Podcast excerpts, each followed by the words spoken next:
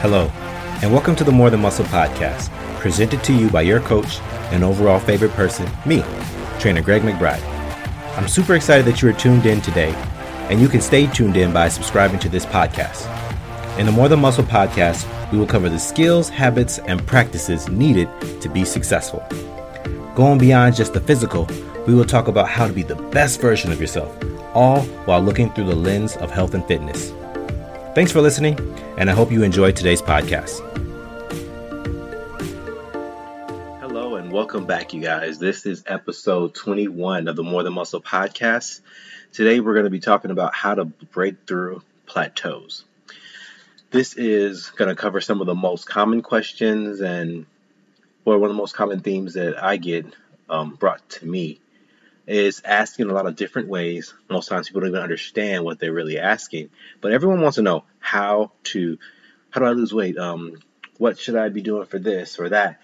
Why am I not getting the results that I desire? I'm putting in the work. I, I've been eating right. I've been exercising. I was seeing some results, but all of a sudden it stopped. What do I need to do? So this is something that is um, brought to me a lot from friends and past clients and just people in passing when they find out that I'm a, I'm a coach and trainer.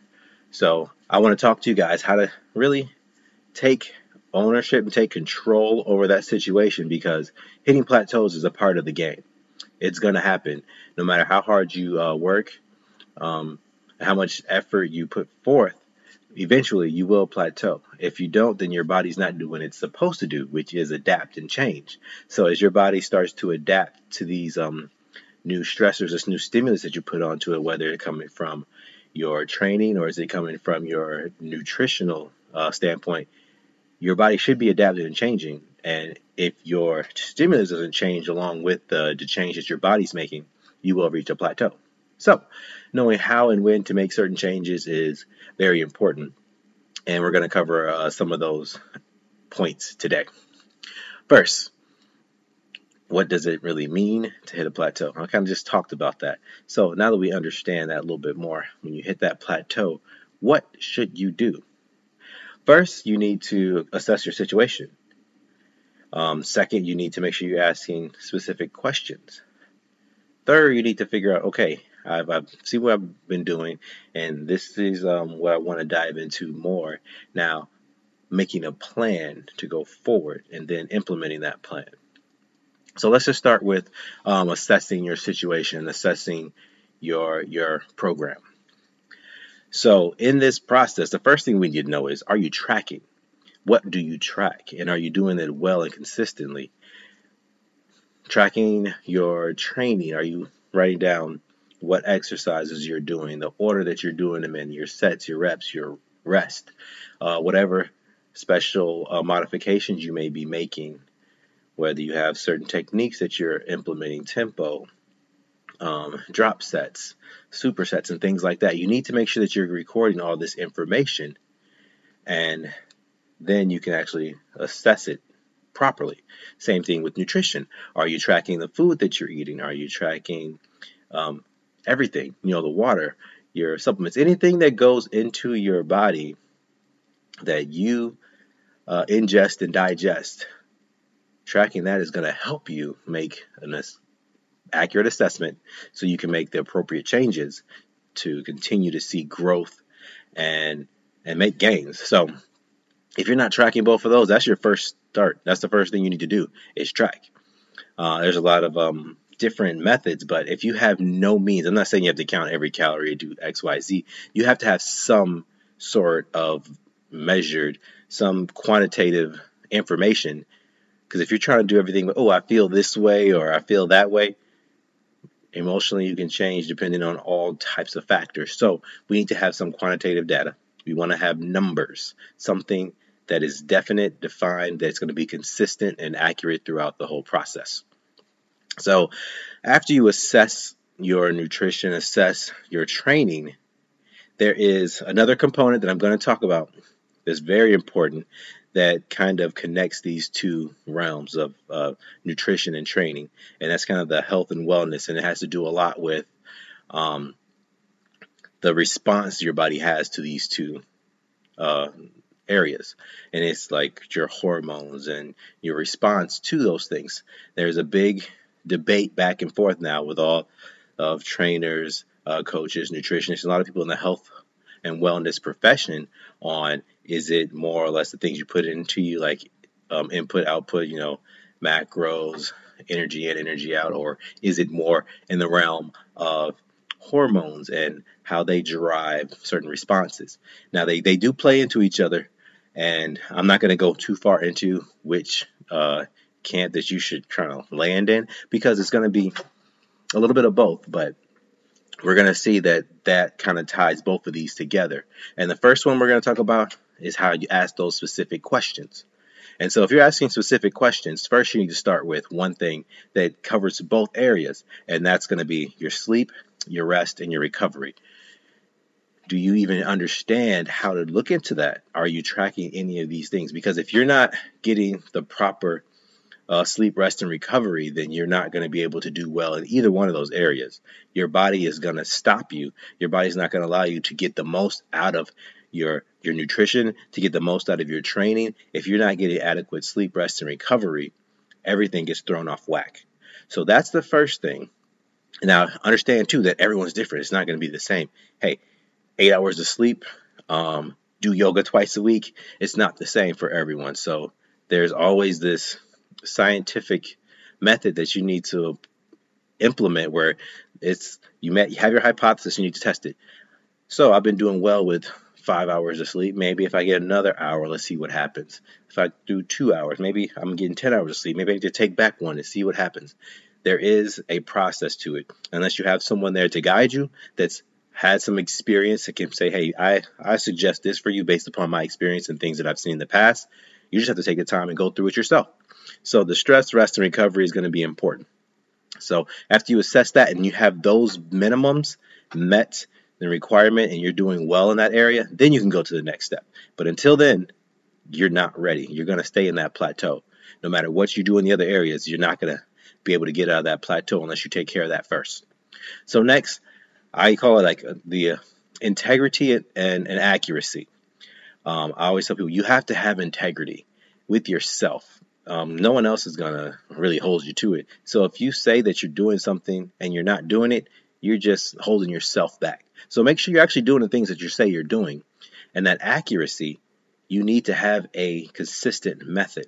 Otherwise, again, you're not going to be able to see real change. You're not going to be able to quantify what you're doing. And if you can't quantify it, you're not going to see it.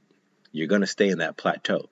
So it doesn't matter what brand of protein you have, what pre workout, or what style of um, fad diet you may ascribe to, you need to make sure that you're consistent and you have integrity. Consistency, accuracy, and integrity throughout the whole thing.